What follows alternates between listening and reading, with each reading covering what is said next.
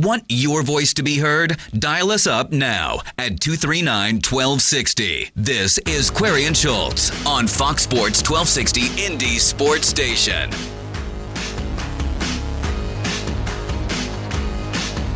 Keystone Sports Review, Derek, at 56th and Keystone, right? 56 and I always get Keystone. That's confused right. by that. 56th in Keystone, Keystone Sports View, KSR, our home away from home is where you will find us today, the first Wednesday of the year. As a matter of fact, with Larry and the gang, that means that pizzas are half off dine in between now and 7 o'clock. And you're not going to find a better pizza in Indianapolis, so why not come by, say hi? You can enjoy a cold beer or a soft drink, whatever your preference.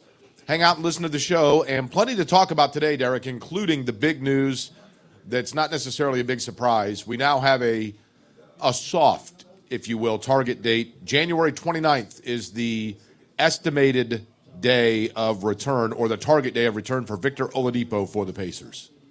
Good news. It's good to have that date. It's good to finally kind of have a grasp, but instead of just a general range, uh, four weeks, six weeks, two weeks, whatever it is. So I'm not saying that I'm going to panic if Victor Oladipo doesn't play January 29th, but it's good to, at the very least, have that target date and know, okay, let's circle that on the calendars and let's hopefully see the, the Pacers franchise player back out there and healthy and in action. Yeah, and it's against the Bulls, right? Oh, I haven't actually looked. Yeah, I think that's right. So that gives them. I had a feeling when he came back, it was you know they weren't going to bring him back for like the Bucks. It was going to be a game where they had some flexibility. I, you know, what's what's the number of minutes he gets in that game? Probably what fifteen to twenty, something like that.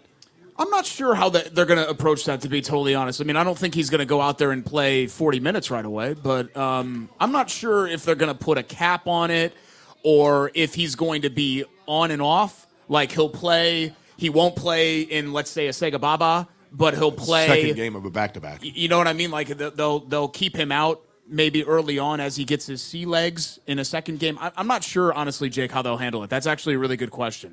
Uh, we can talk about that, among other things, with Jeremiah Johnson coming up 4 o'clock today when he joins the program. Big show lined up. We have Viator Bolschultz, uh, shockingly sponsored by KSR. Larry actually writes that off on his taxes because it's such a bad segment, but that's coming up in 15 It's- minutes. It's, not a it's not a bad segment. It's not a tax write off. It's have you done your taxes? KSR. Yeah, my dad's a retired CPA. Can so he it's do mine? wonderful. Uh, for a nominal fee, sure. Um, it's none That's of those things. What's? KSR KSR nominal. is very proud to be the sponsor not only of Buy It or Bull Bleep but of the show and to have us out here every month. And I think that we shouldn't verbally insinuate otherwise, Jake. Fair enough. Okay. Uh, Jeremiah at 4 o'clock. Rafael Esparza, our buddy from Las Vegas, talking odds and especially with the NFL playoffs coming up, college football playoff championship on Monday. Rafael joins us in the 4 o'clock hour. Mark Howell is part of the committee that is putting together the college football national championship game for 2022, which will be at Lucas Oil Stadium, and he will join us to talk about exactly that at 5 o'clock. And then Larry from KSR will join us in the 6 o'clock hour.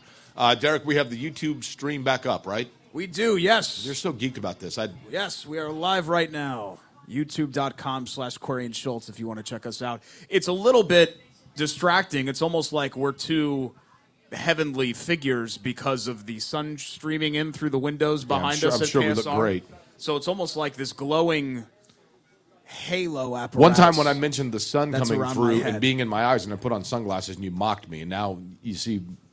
Well, I'm you looked about, right? ridiculous. Yeah. Well, I mean, it was coming literally right into my eyes. I actually asked this question earlier today on Twitter, Derek. Would you rather have? We're in January now, right? That's right. Yes. And I saw that we're supposed to get 16 inches of rain tomorrow or Friday. So my question is, would you rather have a beautiful day like today and have it be? And I realize this isn't the case today, but hypothetically speaking, if you had your choice through the month of January, would you want sun every single day and the temperature to be to never go over 20 degrees, or 55 to 60 every day but gray and some rain? Oh, well, if you're offering me 55 60, I'll take 55 60 gray and rain. Um, if you're saying 25 in sun or 40 in rain or 45 in rain, then I'm taking 25 in sun. No, 55 in rain or No, 55 in 20 rain, I'm cool. clear. 55 is warm to me. 55, Right. I could Especially almost go January, out. right? Yeah, 55, I could almost go out in shorts. So I'm, I'm signing up for 55 even with rain. But 40 in rain is the worst weather. That I, w- I would rather have 20 in snow than 40 in rain. Yeah, it's bad. 40 in rain is the worst possible weather. Uh, I noticed that you you had mentioned that you caught a mouse and you're all excited about it. I am excited about it. Where did you yeah. catch it? In my basement. you have mice in your house? I just, well, you know, Jake, it, it happens. It's an old house, and uh, we haven't had a, a mouse in there or mice That you in know there of. in the last five years. When we first moved into the house and we started like knocking down walls and roofs and all of that, we had a mouse um, that we finally got rid of.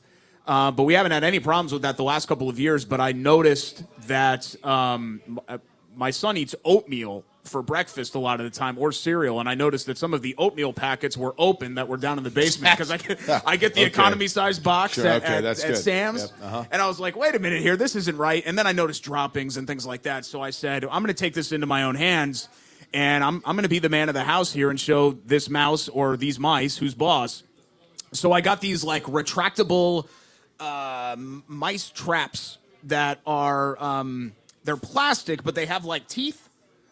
And they're very, very sensitive. Like if you breathe on this thing too heavy, it just snap like that. so did you kill the mouse or was this a live trap and release? Uh, well, it, it was um, the, the former. Yeah, You killed it. yeah, yeah. The, the mouse was not the mouse was not living anymore when I looked this morning. Do you think he struggled?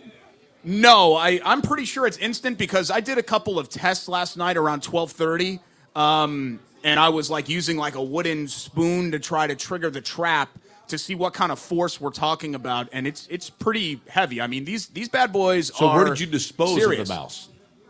Uh, in my uh, blue trash bin, the city issued blue trash the recycle one or No, we have big Okay. blue trash bins that we use in Midtown in the city. okay? So that's what I ended up using, and and I feel bad. I mean, I was a, a hamster owner as, Here's a, the problem, as a kid, so I, I do have an affinity for animals and all of that. But this mouse was causing a lot of problems, and You it's, realize- it's pooping in my kids' oatmeal. You realize that because your basement is now the death scene of a mouse, that that means that other mice like me will visit the death scene. So you have now recruited, uh, as soon as it gets out on mouse.com, that that's a death scene, you're going to have all kinds of morbid mice showing up, taking pictures, selfies, Twitter posts, etc. Well, I you have have, good- you have increased your problem. I have good news, Jake.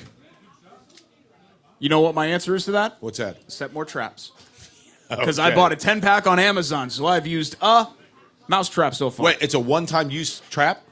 Uh, I think you can use it again. Did you have to detach the mouse from the trap, or did you throw the trap Oh, I away? threw the whole thing away. I, I wasn't Okay. interested in How much were the traps? Uh, it was uh, 15 bucks for a 10 pack. so you threw away fifteen bucks. no, for a 10 pack. Oh, so, so I get 10 traps. 50. Yeah. So You let me let me let me just clarify this. You who will drive to Cloverdale to save eight cents on a gallon of gas are too big a wuss to save yourself a buck fifty by removing the mouse from the trap. I couldn't That's bring 20 myself. That's nearly nearly. listen, hear me out here. That's like eighteen gallons of gas for you. As an animal lover, Mm-hmm. I couldn't bring myself to open up the trap and see the upper half of the mouse Was it- torso, all of that. So does Yeah, it, see, sorry. Uh, so does it break the trying- neck or, or snap it in half? I don't want to get too graphic here. People are trying to eat. They're trying to enjoy Okay. a beer here at KSR. They don't want to hear about the mice Hope that they're are in not having basement. oatmeal. Just know that it took care of business, and I set Okay. more traps in case there are more of his friends around. So there's going to be no more oatmeal fiascos or anything like that anymore. Problem solved. So long as you think so. The, the reality is, Do you Derek, want? I, I took a picture. Do you want to see? sure. Okay. The the mouse, as long as there's oatmeal, the mice will still find a way. The, the traps are not. What did you use as bait? Peanut butter.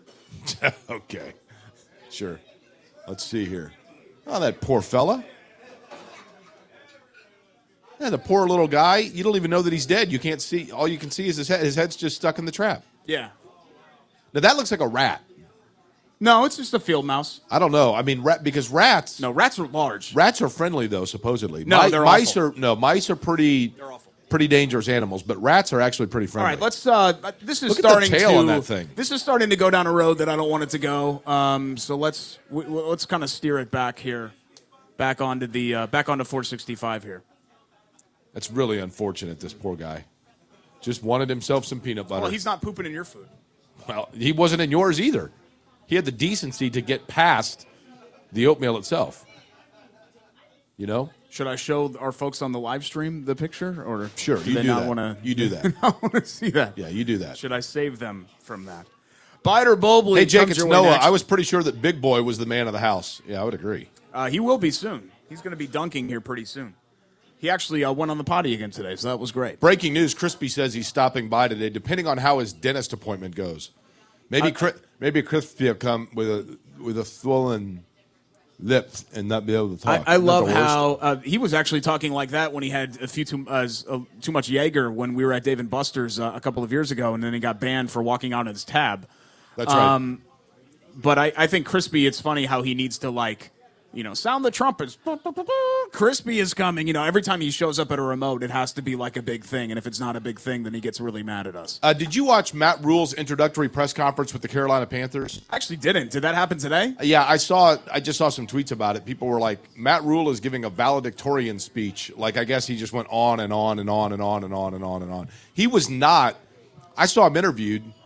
Uh, Caroline Cahan, actually, our friend that used to work for the Colts, is now with the Carolina Panthers, and went down and interviewed him in Texas for the Panthers website. And he is not at all what I would have guessed in terms of his demeanor and his delivery. How so? like I, I don't know, like less, and I know he's a fabulous coach. I mean, his track record speaks for itself, and I think, like I said yesterday, I kind of think of him as like the Brad Stevens of football, but he was less commanding than I would have guessed. Like I just, you know how some people they speak, and you're like, man, I could, I can get behind this guy. Like I can see why people buy into what he's saying. He just had less of a demanding delivery about him. He was cool, but I mean, you know, obviously he knows the game. And it'll be interesting to see what he does with the Panthers for his eight and a half million a year, which would be nice money. Yeah, he's the next big thing, right? And Would some- your dad charge him a nominal fee for taxes? Sometimes the next big thing, uh, I'd probably charge him a little bit more, Yeah, knowing what he makes. Um, What, what kind of nominal fear are we talking? About? Sometimes the next big rate? thing going ends rate? up working out. Sometimes it, it ends up flopping. Because I have like sixteen different I mean, W nines or whatever they're called. Jake, remember when the, the Bears hired Marc Trestman? Yeah. And he's like this, right? He's this CFL Yeah, he was a guru. brain. Oh my God, he's an offensive genius. And, and that dude, it was a total train wreck. well, it, he he got what one or two years. I think he got two years, if I remember right. Um, so there have been cases like that where people have been identified as the next big thing. Steve Spurrier was that with the Redskins. Remember how big of a deal that was when Yeah. the Redskins got Spurrier and he was awful. Um, so I, I don't think it's any slam dunk that Matt Rhule is the guy, but it did raise my eyebrows when the Colts talked to him two years ago, and I was like, really the the Temple guy? And I think he might have been one year in at Baylor at that point.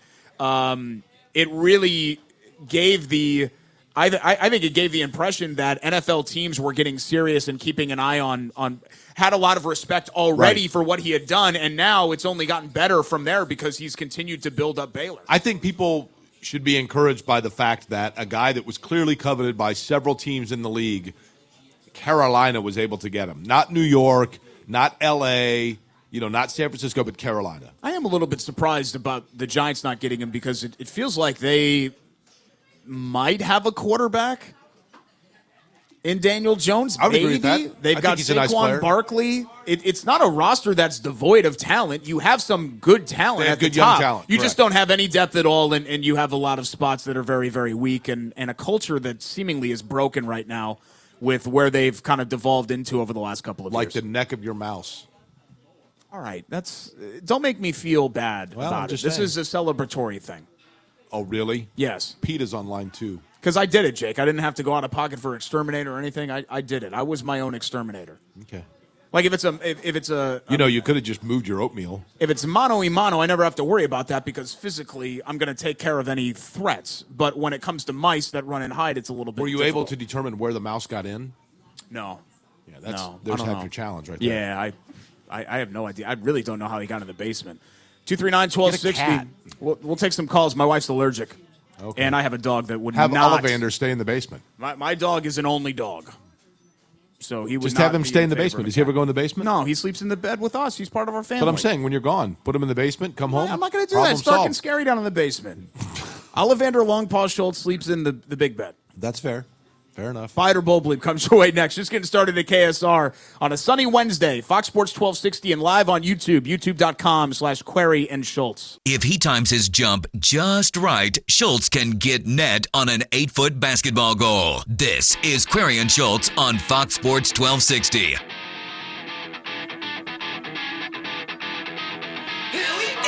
That's not even accurate. I can dunk on an eight foot goal. I could, Yeah. I could dunk pretty easily on an eight foot goal. I could like tomahawk dunk on an eight foot goal. I doubt that. Highly doubt that. Goal's one of those things that, um, and we'll get to Buy It or Bull Bleep here in just a second, but I had a, a, a longtime friend, still is one of my dearest friends, who is from Lebanon, who, you know, I bring up Lebanon sometimes on the show. And uh, he was a roommate of mine in college. And one, I, I don't remember if it was a Thanksgiving or Easter, one of the holidays where I wasn't able to go back to Connecticut.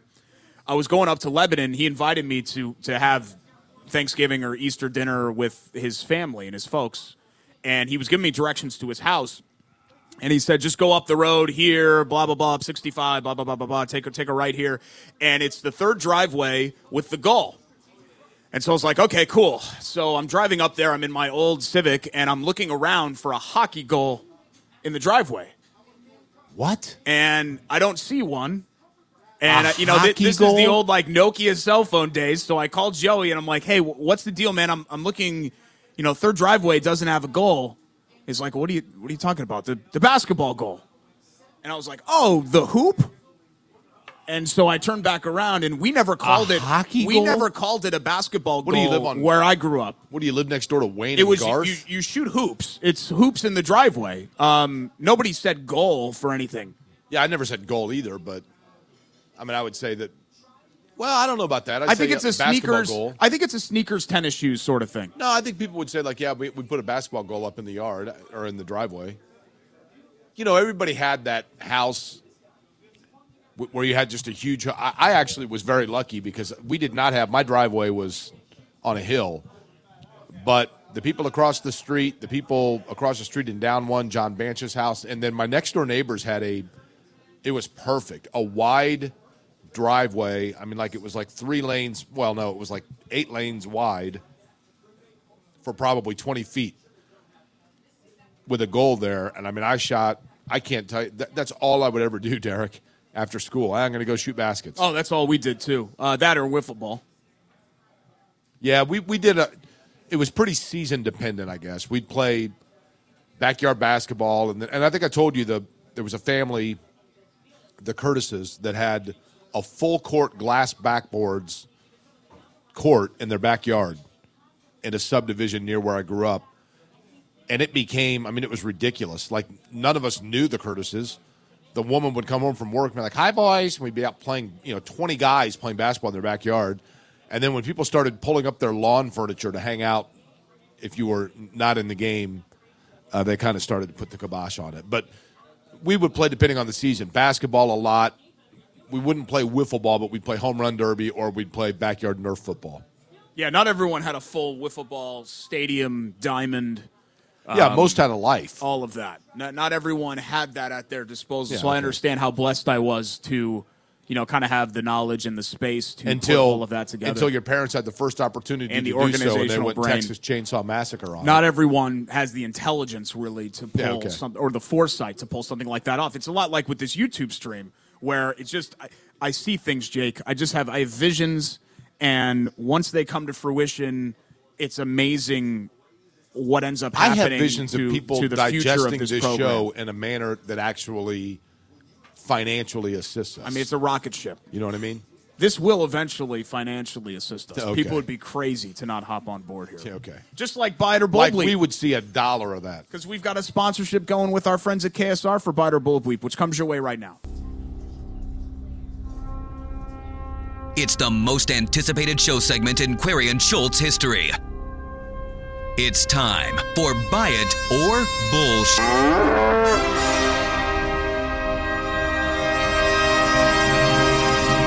Bull Bleep brought to you by our friends at KSR. We're sitting right here, home of Indy's best wings. We will next be here three weeks from today. So, two January shows at KSR to kick off 2020. 56 and Keystone on the northeastern edge of Midtown If you're new to Buy It or Bull Bleep, here's what we do. I give a statement, then Jake and I go back and forth whether we buy it or we think it's Bull Bleep. Easy enough, right? You ready, Jake? Sure. Statement number one the Colts will trade up in the draft to snag a quarterback. Buy it or Bull Bleep? Um, They certainly have the resources to do it because they have accumulated a lot of picks. But I'm going to say that that's Bull bullshit. I know Jake Fromm from Georgia threw his hat in the ring today that he's going to enter the draft. I think there are going to be, and if you look, Derek, at quarterbacks right now still alive in the playoffs, the highest draft spot for any of them is Ryan Tannehill at eighth. Watson was 12th. Mahomes, or no, I'm sorry, Mahomes maybe was 12th and Watson was like 14. You can get a quarterback at 13 if you want to stay put. I don't. Chris Ballard, I think, really covets picks, and especially rounds two through five picks. So I don't see them surrendering those. Uh, I'm going to say they stay put. I could be wrong. Me but too. Yeah, I, I don't think you're going to have to trade up in front of Miami, L.A., and Carolina, five, six, and seven. I don't even know who's picking four. Are the Giants picking four? Redskins are picking two. Cincinnati's picking one. I think the Giants might be picking four. I, will look at the draft order. You would Miami's have, five, right? Yeah, you would have to get up to four because you've got to. I, I think if you're trading up, you're trying to get Tua, right? So hypothetically, you would have to trade in front of that trio of teams that is all very likely to draft a quarterback, and I, I just think that the price is going to be too high. You would need the 13, the Washington pick, and probably at least next year's number one, and you might need more than that just to get from 13 to four. Uh, because there's always a, an added tax on if you're trading up to get a quarterback. We've seen that in the past with what the Bears had to do to get in front of the Niners uh, for Mitchell Trubisky, with what the Texans had to do to get Watson, with what the um, the Rams had to do and the Eagles had to do to get Wentz and Goff. So I don't think Ballard's going to be willing to do that. We know that he's been a little bit of an asset hoarder and I think he's not going to be willing to part with what it's going to take for them to move up, even if they really love Tua. Uh, this from Noah. Hey, Jake, do you think it's possible Derek threw the trap with the mouse away because he's not strong enough to actually release the mouse from it? It's a great question. No, I, I actually played around and tested. Thanks for asking, Noah, uh, even though I know your question doesn't come from a genuine place. I actually played around with opening and shutting the traps and triggering them, and I, I have intimate knowledge when of you the when you picked traps. it up, did you like? I mean, was it kind of you know like holding it out like e, or did it not bother you? No, not not really. No, it didn't didn't really didn't really bother me. I'm I'm kind of a as you guys know on this show, I'm kind of a guy's guy. If you're a guy's guy, you wouldn't it wouldn't bother you. There's a mouse in the basement. that stuff doesn't bother me. Well, I don't want them pooping on everything, Jake. You know, Okay. they spread diseases and stuff. It's actually you, you really shouldn't. It, it's like the worst thing to have in your house. I'd rather have like ants. okay. Uh, statement number two: termites. You wouldn't want termites. Archie Miller should be fired if Indiana can't make the NCAA tournament this year. Bite or bull bleep? This is year number what for Archie Miller? Uh, this is his third year. I'll say no because I think somebody should get the four years for like an entire class. But the question certainly should start being in the discussion. I look, you look at, and I've said it before, and I don't know that Archie Miller's not the guy. I mean, don't don't misquote me here, but Kentucky knew right away that Billy Gillespie was a bad fit, and they didn't dilly dally around. They they you know what they they cut bait and they moved on.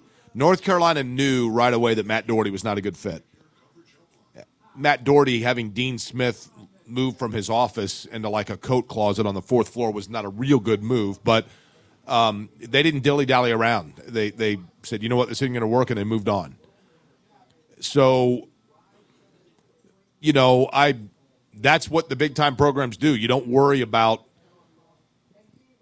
what people are going to think or how it looks or whatever else. You go out and you get your guy. I've always felt that Indiana has undersold itself in their coaching searches. I did, admittedly, think Archie Miller was a good hire because I liked what he had done at Dayton. But so far, that has not translated to Indiana. They're, whether it be their recruiting is just he's not recruiting the right kind of players, whether it be he's not instilling an offense that caters to where their strengths are. They're not getting the ball where it needs to be. He's catering to players that are way too inconsistent. I don't know what it is. But the results right now at Indiana, missing the tournament is unacceptable at Indiana, period. It's unacceptable anywhere, but particularly at an Indiana where there was a great pride until 20 years ago of having the highest winning percentage in NCAA tournament history. Uh, not making the tournament at Indiana is unacceptable. If they don't make it this year, I do think that, and I'm talking out of both sides here, I realize by saying he should get four years, by saying that everybody else didn't dilly dally around. But I think you at least give him time to show or, or to be able to say, look, you had an entire recruiting class worth of time to do something here, and it didn't work. So the seat gets really warm if they miss the tournament, Derek. If they did it, it wouldn't bother me. I'll put it to you that way. But I think he would get one more year. I think he'll get one more year because of the way his contract is, and I think Indiana's kind of stuck with him for another year. I don't. I don't think they're going to be willing to eat the guarantees. I think it's fully guaranteed. He gets every penny through 2022 think, if he's cut right now. I think Indiana's problem right now in athletics is they are feeling the effects of an athletic director that was more interested in winning press conferences and coming out arms raised to the cheer of fans at a halftime. Tom Allen may well be the guy, don't get me wrong, but they've already committed seven years and over $20 million to the guy. I mean, they have no choice now, right? And then on the other hand, the Archie Miller hire, while again I wasn't opposed to it when it happened, but the people that he didn't call, I mean, it was that was his guy. He targeted Archie Miller right away. That was who he wanted. He went out and got him. If you're going to go all in on on a guy, somebody from Dayton, it, it, seems like you should have had a more expansive search. Personally, mm-hmm. um, and that's the other thing. that's interesting, Derek, is if Fred Glass is leaving, then who would be the guy that fires Archie Miller? Is a new AD going to come in and immediately yeah, make that or, change? Or is it, if it's Dolson, is he more willing, and Scott Dolson, who's in house, right. is he more willing to keep him being part of that administration? And if it's a new guy, is he more willing to oust him? Right. I, I have no idea. That's actually a great. You're actually asking good questions on today's show, which is really weird. Thank you. Um, I'm, I'm floored about that. No, I don't think that he's going to be I think the the question of should he be and will he be are two different things. But it's unacceptable in year three for Indiana not to make the NCAA tournament. Period. Now, whether that means Archie Miller should be fired, uh, I don't think it's going to happen. So I don't think it's worth wasting time over it. But again, it's unacceptable for Indiana to miss the NCAA tournament in year three of Archie Miller. It wasn't that bad of a situation that he took over. Nate McMillan should get more credit for the Pacers' success this season. Buy it or bull bleep. Um, I buy that. I think Nate McMillan's done a nice job. You know, I talked yesterday about one of the things that he's done. I think Aaron Holiday is really having a nice come out year. And I think that's because Nate McMillan has put Aaron Holiday in positions with TJ McConnell on the floor with them, for example, uh, to be able to flourish. And that's just one example of where I think he's been really good. I think he's put TJ Warren, you know, in situations where they're taking advantage of what TJ Warren can do offensively. And to an extent, they've done that with Jeremy Lamb at different times the bigger thing is I do think that, you know, the big question of can Sabonis and Turner play together on the floor? He's drawn Turner away from the basket offensively, and he's opened things up defensively with Turner down low that, you know, and Sabonis has obviously been great. So there are areas, I get it. You know, people, you can always make questions about a guy's rotation late in games or timeouts or those kinds of things. And there might be times where Nate McMillan – makes a bad timeout or makes a bad adjustment. I, those things happen over the course of 82 games. But for the most part, I think, yes, he's been really good this year. I think Nate gets an ample amount of credit. I don't know. Maybe I'm the wrong person to ask. I've never been a huge Nate McMillan guy. Um, I think he's fine. I think Nate McMillan is a perfectly fine NBA head coach. I think you could do a lot worse than Nate McMillan.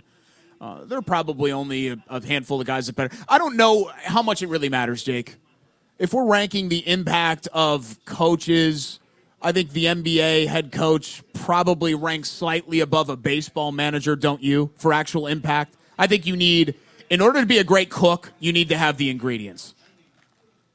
Am I, great, am I right in saying that? a great cook at Outback? I was an excellent line cook. So I, I, was a, a, terrible grill cook, but I was great at saute and salads and apps. What's the difference between a grill cook and a line cook? Well, saute, uh, you had several stations on the line. Okay. So I was a line cook, and I was versatile. I could go into any different uh, station and hold my own, except grill, because I could just never quite temp the, the grills, steaks. the steaks. Right. Yeah, because I I couldn't organize it. I know how to temp a steak. I just couldn't organize it correctly, and I'd always end up overcooking a bunch of them. Uh, which we ended up eating on the line, which was a good thing. But what about the blooming onions? Did you ever? Have to I did those? bloom. Yeah, I, I was on bloom for a while. Was that was kind of the bottom rung. Uh, it was bloom, and then you work your way up to salad. How hard is the blooming onion? You just throw it in a in the fryer and hit two and a half oh, minutes no, and come back and bring it out. You're completely wrong. Shake it off and you're done. No, you're completely wrong. Did you um, ever throw ice cubes in the fryer? in the grease fryer? No, that'd be very dangerous. Oh, it's awesome. no, we didn't do that. The fireworks that would explode from that was awesome. No, uh, we did not do that. Bloom was actually you had to be very delicate. There was a a patented onion puncher Uh-huh. that would cut the onion just like the bloom, so it would flower out, and then you had to dust it, put it in the egg wash, take it out, dust it again, throw it in the fryer. If it overcooked. psh, you're out. I mean, you had to hit that thing right on the nose, and I just had a good eye for it for for having it be crispy, golden awesomeness. Uh, Jake, if Derek was more of a man's man, wouldn't he be a better grill cook? That's an excellent question from Spencer. I just I just couldn't organize it correctly because these tickets would come in and you'd get flooded with tickets. It's suddenly you have 50 steaks on your grill. And I, I would always not be able to get like the, the eight minute steaks away from the six minute steaks from the 10 minute steaks. And I, it was difficult to do, even though, you know, honestly, in Bloomington, uh, almost all of the orders, like 90% of them were sirloins well done. That was n- most of the tickets were sirloins well done. I even butterflied a fillet once and did it well done. And, um, you know, why don't I just step on your steak if that's what you want me to do on it? I mean, butterfly fillet well done. Why on earth would anyone do that? But that I, I would make all kinds of, you know, whatever you asked me to do, I would do. But I like saute. That was fish and chicken, like the Alice Springs chicken with the honey mustard and the cheese and the bacon and the mushrooms and all that. Um, I like to do that. Uh, You've lost me now. Well, I looked up the caloric intake of all of those Outback menu items, and let me tell you, there's a reason why I got up to 190 when I was in college. Fair enough. the cheese fry is about the worst possible thing you could have. I think they actually wrote an article onion. about that. No, a, a, a Outback cheese fry. uh, They did it. All restaurant items is the worst possible thing calories wise. you problem with. Outback Steakhouse, Derek, is I have no off switch with that marble or the, the dark rye bread. It's, whatever- It's like pumpernickel, isn't it? Is that what it is? yeah, I I, think mean, I is. Have no off switch with it. It's nonstop. I uh, may or may not have had uh, a roommate that was a server who may or may not have had a customer at Outback down in Bloomington who sat at a table and said, "Can we get some of that chocolate bread?" That's awesome. And we still tell that story Yeah, whenever we see pumpernickel or anything like that. No, I mean I met my wife at Outback Steakhouse. She was a hostess and I was a line cook, and I have an affinity there. Even though I can't eat any of the food anymore because I ate it so much, and now I just I just can't do it anymore. By the way, Brandon and Lakin have shown up and are already skulking the live feed camera. We'll get Yeah, both see, of there we them. We'll get both There we of them go. on the YouTube stream. Last statement here, Jake, for buy it or bull bleep. Uh, if your holiday decorations aren't down by the end of this weekend, you're officially lazy. Buy it or bull bleep. Uh, I would agree with that because w- when do the and I get it. I mean, like the when do the twelve days of Christmas end? Well, isn't there like, isn't it for Orthodox? Isn't it like January uh, fifth or something? Yeah, so I, if, I think if there we're is past an that, then extended yes. one. If we're past that, then yes. I mean, my feeling, I I have to have them. I'm OCD, so I have to have them down by New Year's Day. By the end of New Year's Day, that's like the hard cutoff for me. But if you've had two established weekends in January and you still haven't taken down your holiday decorations, then yeah, I think we're officially to the point where you're just being lazy about it. I, you know what? We did a live tree this year, and then like the Boy Scouts come and take it away. I know this sounds crazy. Am I the only one that like you almost feel sorry for your tree when you've you just throw it down at the bottom of the driveway? It's depressing. You're like, poor tree. Yeah, you did. I- he did a good job for us this year. I don't get as depressed as I used to about the end of Christmas, but I like just kind of having the slate wiped clean. That's why I like doing the live stream, kicking this off because it made me forget about you know the post holiday depression and all of that. I told Shannon though, you tell me if this is weird. She's got you know five acres in the backyard, including like a huge floodplain and, and a creek and woods and everything. And I'm like, why don't we just take the Christmas tree and leave it back there for squirrels or whatever to live in and burrow in and hang out in? You know what I mean? You're that- showing more sympathy for the tree here than the, the mouse that I killed in my basement. Well, I mean, they're both both of them were disposed and dispatched of heartlessly. You know. 239 1260. A couple of the YouTube comments, uh, this from our pal Jonah in Arizona about Nate McMillan on Buy It or Bull Bleep. Agreed on all counts. Nate really has been unfairly criticized at times. I think he has some limitations. I, I haven't always liked his end game decisions. Um, personnel wise, I think he's gotten better because if I remember right, early in his career, he would ride with the bench far too long before putting the starters back in um, and that would cost them games at times. But again, I'm, I'm just kind of nitpicking. I think you could do a lot worse than Nate McMillan. Nate McMillan has had a career of being a perfectly fine NBA head coach, nothing more, nothing less. And I think he's really, if, if we're assigning credit for where the Pacers are, the lion's share of the credit goes to Kevin Pritchard because he did an unbelievable job not only remaking this team once, but remaking it twice. Right. And he's had to do that on the fly in the last three years, and he's done a phenomenal job of there's been no dip. They've they've essentially been able to maintain uh, this winning status. Where I would, of course, like to see them take another step and win a playoff series. But all in all, adding up the context of the situation, I, I think he's done an excellent job. You and I are going to have conflicting opinions about the next story you have in the show, Derek. Oh, I don't think so. If you have a conflicting opinion against this, you're wrong. I'll give you a little more insight into it. How's that? Something is dying that should have been killed off a long time ago. And it kind of was. That's what I don't. And that's I, what I'm confused by. I am celebrating the death of this horrible thing. Jake is mourning the loss of this. I'm not mourning thing. it. I'm just curious you why people think it's just now dying. It's been You're, going for you're a while. traditionalist, so I knew that you would mourn the loss of this horrific thing. We'll tell you exactly what that is when we return. It's Query and Schultz, Fox Sports 1260 and live on YouTube at youtube.com slash Query and Schultz. They're celebrities, but only in their own minds. You're listening to Query and Schultz on Fox Sports 1260 Indy Sports Station. There are certain things, Derek, admittedly, that take place. Do you ever have this happen to you where something's in the news and you're like, wait a minute, didn't we already know this? Hasn't this been going on for a while? And you're kind of surprised that it's news to other people because you kind of assumed that it was common knowledge. Does that ever happen to you on anything?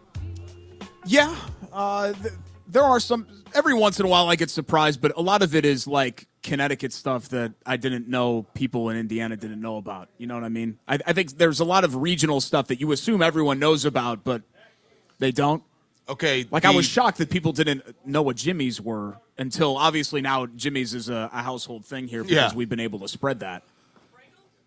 Now, give me the story that has you doing backflips, and then I'll tell you why. To me, I was like, really? The troughs, reportedly, I don't want to put the cart too much ahead of the horse, but the troughs at the Indianapolis Motor Speedway are very likely going to be removed. Now, for those that are unfamiliar, and there's an evolution of the troughs. At one time, if I'm not mistaken, the troughs were like the porcelain ones, and then those were replaced by the metal that just looks like wider versions of a gutter that run along inside the bathrooms. But here's to me, Derek. Let me tell you the two things here that, that I know, and the one thing that where I was surprised by this. I know that when Roger Penske, when it was announced that he was taking over the speedway, he went and walked like every inch of the track. And I was told some of the observations he had and some of the changes that could come, uh, some of which are not even consequential enough to the average fan to repeat on the air. But the two things that I was told number one, that he, when he went into the bathrooms, that he was surprised at some of the men's room, and I would assume women's, I haven't been in the women's, but some of the men's rooms, he was surprised that the cement walls were not painted. And he's like, why have we not painted these? And he was told the price of how much the paint cost, you know, because you're talking two and a half miles of paint, basically. And in addition to that, the fact that they knew that putting fresh paint inside a bathroom at the Indianapolis Motor Speedway is basically like giving an empty canvas to an art studio, right? And that they would have to repaint it every year. And Penske allegedly said, okay, I mean, that's fine. We, that's one of the things we're going to have to do. So the cement walls or the cinder block walls in the inside of the bathrooms, I believe all will be painted. But I noticed maybe even two years ago, Derek, when you first walk into the speedway and you go into any of the men's rooms along the main straight on the outside of the track, so not the tower terrace, but those that are underneath the paddock and those that are underneath, um, I guess it would be the southwest vista, etc., have urinals. They don't have troughs. So the troughs are only in certain areas, most of which are like in the backstretch or maybe maybe in the infield. But the this narrative that every re- men's restroom has troughs. I realize we're, we're doing bathroom talk here, which is a little insipid, but the narrative that every single men's restroom had troughs is not accurate. It hasn't been accurate for a couple of years. I, I mean, I was like, yeah, they, they've now the one drawback of this that people need to brace themselves for. The it, there are 200 and you know on race day itself we can say 250 if you include all the seating plus people in the infield plus workers plus participants uh, 250 is a fair number on average. The, the advantage of the troughs is, is exactly that. It, it, it you didn't get a lot of lines going let's put it that way you can i mean you're, you're sardining people in to use the restroom i know that but hey it was efficient. You, you you narrow that down to like 15 urinals, and you're going to have lines going well in, towards the golf course for what it's worth. So just be aware of that, Derek. Especially for you when you got to get up there and there's pressure on you and people want you in and out. It's going to be tough. You'll be waiting in line all that time, then you get up there and um, people Happily. want that spot. Happily you're to have wait. to sit there and all the pressure's on you. That's rough. Happily, we'll wait. It'll be better to be able to use the restroom than not be able to use the restroom. Okay. Now the other thing Let me see if I'm going to And- see if we can move that camera during the timeout because keep in mind, Derek, we can't even see anything right now. keep in mind that well here here's what we do you ready The sun's right in it. watch this if we, if we put my hat over it see then it's see now. No, no, cover it up because I can't see anything. yeah brandon brandon wants to be able to see. No, if we do that the right way. You somehow made it worse now? Okay. Because now all I can see is the brim of your hat. well anyway um, It's just for those that are curious by the way it's my understanding it's my understanding that lights are are still in the discussion but not on the front burner for for those that are curious about that lights at the speedway not not what right- are we talking about cost wise for those? Did, did have you talked to somebody who can really give a good estimate on how much that would cost to light I that was- whole place? It's got to be millions and millions and millions of I was- dollars. I was told at one time, and I can't remember. It was millions, yes. But there are a number of factors that go into that that I think has moved that a little bit off of the front burner, as as I understand it. Um, you know, there was a time, Derek, just so you know, that the men's restrooms at the Indianapolis Motor Speedway, when you walked into them, you had the troughs like along one wall, and then one of the back walls was just wooden benches with circular holes like every eight feet, and those were it was basically latrines, right? Uh, they eventually replaced that with actual stalls, but they didn't have doors on them. So I mean, count your blessings here. Wait, the the stalls like where you go number two did not have doors. That is correct, yes. But before that, it was just a, a bench along the back part of the Uh, I'm aware of the bench. Yeah. uh, yeah. I, I don't want to out in turn three. I don't want to relive the bench. I'm not interested in talking about the bench. Okay. The bench can stay buried and dead where it is. Okay. Um, I did not. I was not aware of the fact that there were. The whole point of a stall is for it to be a stall. No, they're dividers. So these just no were door. these were half completed stalls. Is that They what just you're didn't have a trying door say? on them. I don't know if the women's restroom do or not. I've never been in there. What's the point of having a stall if it has no door? I, It's like a car with no wheels. Well, what, what I the mean- hell do you do with it? I mean, you know, you, you know, you, you turn the corner and somebody's in there. Oh, sorry. You go on about, you know. No, I don't want. If I'm sitting there, Jake, I don't Right. want people to. You just say, "Hey, I don't occu- wanna interact with Occupado." They come up, occupado, and they go on. Well, the door is supposed Derek, to signify. there's a rite of passage about the occupado. Indianapolis Motor Speedway re- restrooms. It's a rite of passage. It- It's not a Growing up rite in this of town, it's a rite of No, passage. it's- now, can I also tell you, you know about my one piece of great Speedway memorabilia, correct? it's a ch- folding chair, isn't it? think I think I'm now at liberty to admit this. Didn't you have some folding chair from like 19? Well, they gave me four. they gave me one of the green chairs that sat in turn one. When they replaced those, the temporary seating green chairs that sat from like 1958 to 2015 or something, they gave me one of those. But I believe I, I probably have told this story before. I think I'm in the clear to tell it now because I've kind of cleared it with people at the Speedway, and it's it, it starts out innocent enough. I'm sure I've told this on the air, right? I After don't the- think so. all of the if you're ever at the Indianapolis Motor Speedway, on the backside of the Tower Terrace, so like where Victory Lane is, just to the north of that, and the underside of the grandstands are the local television editing rooms. Channel 8 and Channel 59 share a suite. Channel 6 is off to, or not share a suite, but like you, they're in one little hallway. Channel 6 is off kind of to the left, and then Channel 13. And that's where we have, or had, I should say, editing equipment for live shots, packages, stories, etc. And sometime in the early to mid 2000s, after the Brickyard, which of course at that time was the last event of the year at the Indianapolis Motor Speedway, all of us in local television, it was like seven o'clock at night, we're in editing for our 11 o'clock shows and whatever else, and just finished the six o'clock live shots. And a yellow shirt popped his head in and said, Hey guys, just a reminder this equipment all has to be out of here by midnight tonight. And we're like, Well, that's like our engineers that come in and tear that stuff down. But I mean, we're, we're, you're talking hundreds of thousands of dollars worth of television equipment. And I mean, Sure. it takes weeks to set up. And, and we're like, Well, that's. That's not us that does that, but I, I'm pretty sure they come out tomorrow and start breaking down the equipment. And the guy's like, Well, it's all got to be out tonight because starting tomorrow at 8 a.m., this whole thing's coming down. We're like, what are you talking about? And they said the Tower Terrace. They're they're rebuilding it. They're redoing everything. So they're raising this in the morning and, and putting in a whole new section. And we're like, wait a minute. So you're saying that like everything here is gone? The guy's like, all of it's gone. It's all it, everything's getting torn down.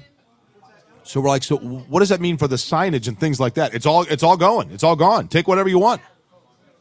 And I'm not going to say any names, but myself, one other individual that I worked with, two individuals from a different television station, one of which is pretty prominent. We went Yeah, out with first. We, we went out with monkey We wrenches. all know that it's first. I mean, we were hanging off signs, taking stuff down, Of course, yeah. the wing and wheel logo from the old Victory Circle, all of it, turning it into souvenirs. And like nobody was saying a word because they, the yellow shirts are just like, yeah, I mean, take whatever you want. Like it's have at. So literally, I mean, we, so I have a metal. It's got to be three feet high by five feet wide on steel arms that extends out one of the original metal signs that just says gentleman's restroom with the wing and wheel and i was told i mean it's it had been over the restroom under the tower terrace since like 1920 Wow. and so i took that somebody else i'm not saying any names took the women's restroom sign. Somebody took the wing and wheel logo from victory circle which was gold. I mean not actual gold but gold color. And somebody took like the victory circle sign. And among other things. And that night actually the next night that the next night at like 12:30 at night one of my coworkers who had the women's restroom sign was so paranoid over it that he drove to 16th and Georgetown and leaned it up against the administration building front door and left it and took off. I kept the men's restroom sign and like 3 days later we got an email saying, "Were you guys told that this was coming down?" We're like, "Yeah." And they said, "Well, that's totally inaccurate. That, that- that's not accurate at all." They didn't ask for anything back though. So I held on to the sign and then We're probably going to update that stuff anyway. A couple of years ago, I admitted to the Speedway that I had the sign, and they basically were like, "Hey, that's a sweet souvenir," because they've redone it all since. So I still have it. If if anybody and nobody's ever done so, there's never been anyone inside my residence in 15 years. But if you ever come and you want to use the restroom, I just say, "Well, it's underneath the the, the sign that says Gentleman Restroom, Indianapolis Motor Speedway. That's where the bathroom is." Yeah, that's surprising. No one has been in the two two bedroom apartment where you live alone Right. for the last 15 years. Nobody's come over to see the Charles Manson autograph letter. Nobody's come over to see the Neil Armstrong signed newspaper. Bums me out. And your California King. The other people, by the way, FYI, Your jar of mustard in the fridge. everyone else kept their souvenirs as well. Just an FYI. Everyone had that one friend that would always panic whenever you did something, right? Oh yeah, Or of course. The, the panicky, paranoid right. friend. 239 1260. When we return, we'll talk Pacers. Jeremiah Johnson is going to join us. Sidelines for FS Indiana. They've got a big one tonight against the Heat, and we'll discuss it next. It's Query and Schultz.